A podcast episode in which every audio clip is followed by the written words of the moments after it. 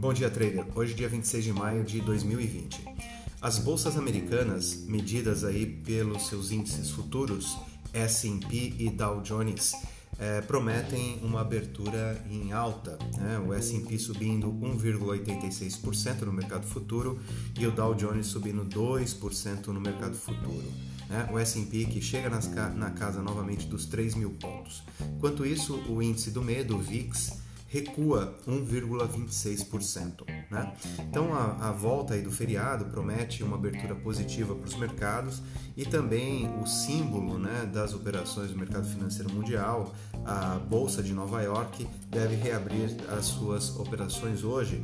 É, para que os operadores de pregão voltem às atividades. Então é simbólica essa, essa reabertura, uma vez que ainda serão é, colocados é, grandes medidas aí de, de segurança, né, como máscara. Então, muitos operadores que usam transporte público é, não poderão operar. Enfim, estima-se que apenas um quarto dos operadores voltem, mas é bem simbólico para o mercado essa reabertura da bolsa de Nova York, né?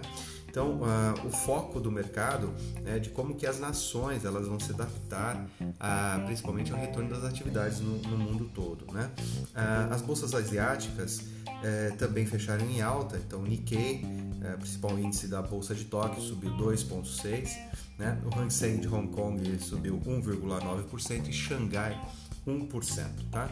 Ah, as bolsas asiáticas sobem em função da, da maior flexibilidade monetária né, que foi divulgada ontem na China.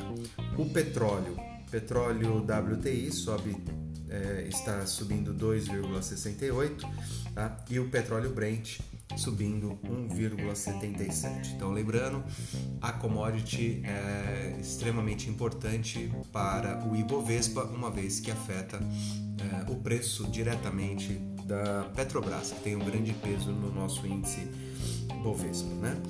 Uh, o índice EWZ do Brasil, onde a bolsa brasileira teve uma alta expressiva de 4,25%, aí aos 85.663 pontos, depois do alívio que teve com o vídeo da reunião ministerial do presidente Bolsonaro.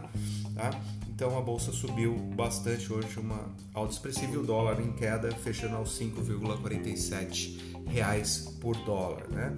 Então é, o principal índice do Brasil, o EWZ, com todo esse ânimo aqui da economia brasileira, promete uma abertura lá em Nova York uma abertura bastante expressiva, com alta nesse momento de 7,50%, lógico, e está se ajustando ao mercado de ontem, né? onde, onde o Brasil estava funcionando, esse mercado financeiro, e Nova York estava em feriado. Tá? O minério de ferro na, na bolsa de Dailan cai 2,99%. Também uma commodity é, extremamente importante para as ações da Vale.